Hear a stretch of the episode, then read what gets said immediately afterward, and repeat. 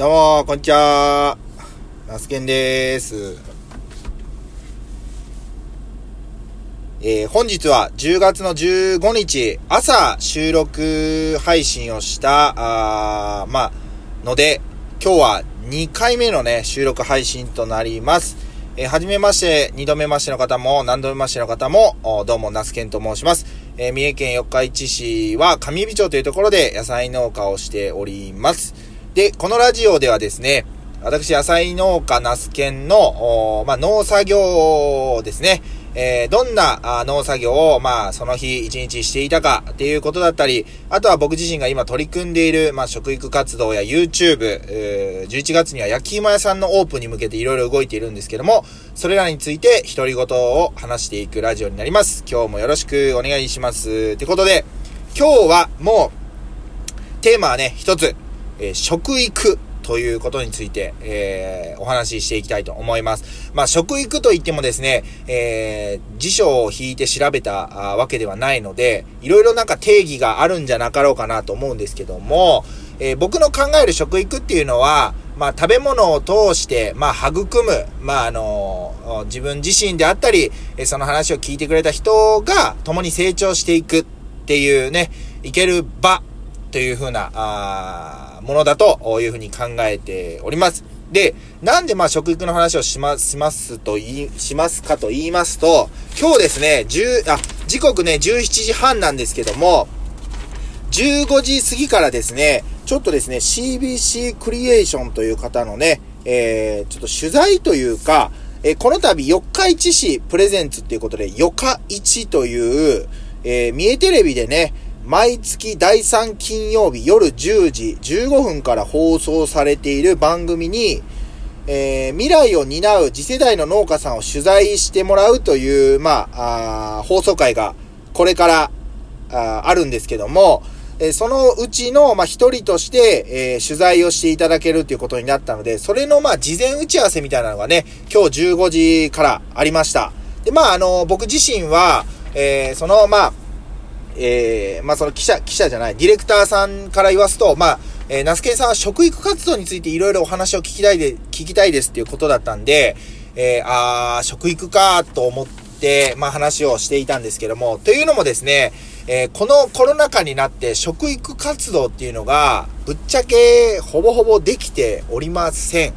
で、加えてですね、えーっと、僕、食育通信、地元の小学校に毎月、食育、野菜のことを知ってもらうっていうので、季節の野菜を一つピックアップして、えその野菜の歴史とか、あ栄養価とか、保存方法とかをこう、まとめ上げて書いた、あまあ、月刊ナスケンというのをね、え書いていたんですけども、その担当の先生がですね、今年の、まあ、えー昨年度か、3月いっぱいをもってですね、えーまあ、要は4月から別の小学校に移動になってしまってですね、それを機会にね、月刊ナスケンちょっと書かなくなっちゃったんですね。もちろん、あの、その、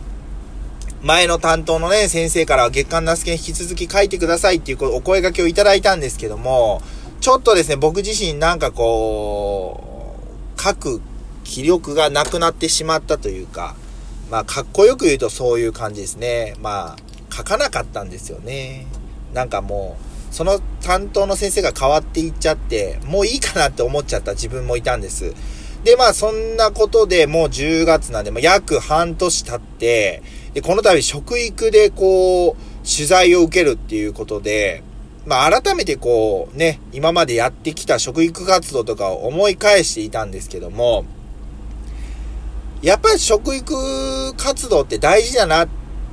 て、やっぱり思うんです。で、えー食育活動っていうのは、まあ僕の場合は野菜そのものをですね、小学校とか教育機関に持って行って、えー匂いを嗅いでもらったり、触ってもらったりっていうね、あの、どっちかというとなんかその、映像を見て授業をするっていう感じではなくって、えー実物にこう触れてもらって、こう五感で感じてもらうみたいなね。子供たちってやっぱりすごいこう感じる力って強いと思うんで、えーそういった意味からも、そういう触れ合う場っていうのをこう、準備してあげたいという思いがあってやってきていたなっていうのを思い返していました。で、まあこれからどんどんやっぱりこう人口が減っていく中で、まあ子供たちはこれからあどんどん成長していくわけなんですけども、やっぱりその食べるっていうことに対して、えー、もっと知る機会があってもいいなっていうふうに思います。別に野菜だけに限った話ではないです。これは、えー、畜産とかもそうだし、えー、漁業、お魚もそうだし、えー、なんか、よく僕わかんないですけど、完全栄養食って言うんですか？なんかもう本当にあの、錠剤というかタブレットみたいなの飲んだらもう栄養分、1日の栄養分 OK みたいなね。そういうのも今後出てくるかもしれないです。で、今まではコロナ禍で外食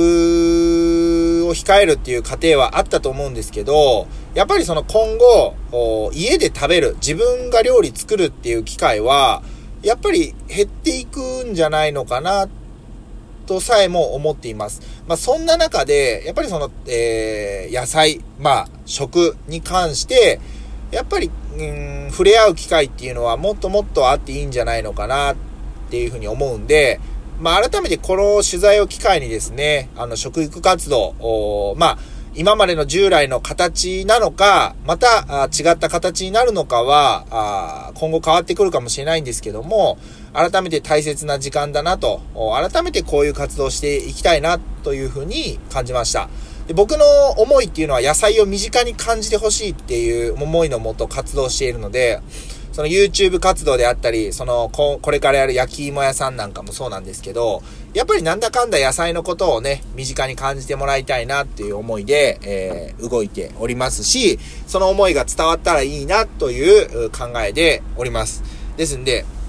あのー、まあ、えっ、ー、と、放送自体はですね、え12月の17日ですね、になります。今日、まあ、事前の取材を受けて、また11月のまあ上旬に撮影に来られて、でまあそれをまあ編集して12月放送するっていう感じらしいんで、うん。なので、だからこれを機会に、えー、また自分の活動もそうですし、えー、アンテナをね、張って、えー、いろんなまあ農家さんというか取り組まれている方から刺激をもらって、えー、より一層ね、えー、自分のまあ楽しいと思える、活動に取り組んでいけたらいいかなと思っております。まあこんな感じでね、えー、ちょっと、まあ食育活動についても改めて気持ちを新たに活動していくぞと思ったあ今日の取材でした。ちょっと今日は時間早いですけども、終わりたいと思います。ではではね、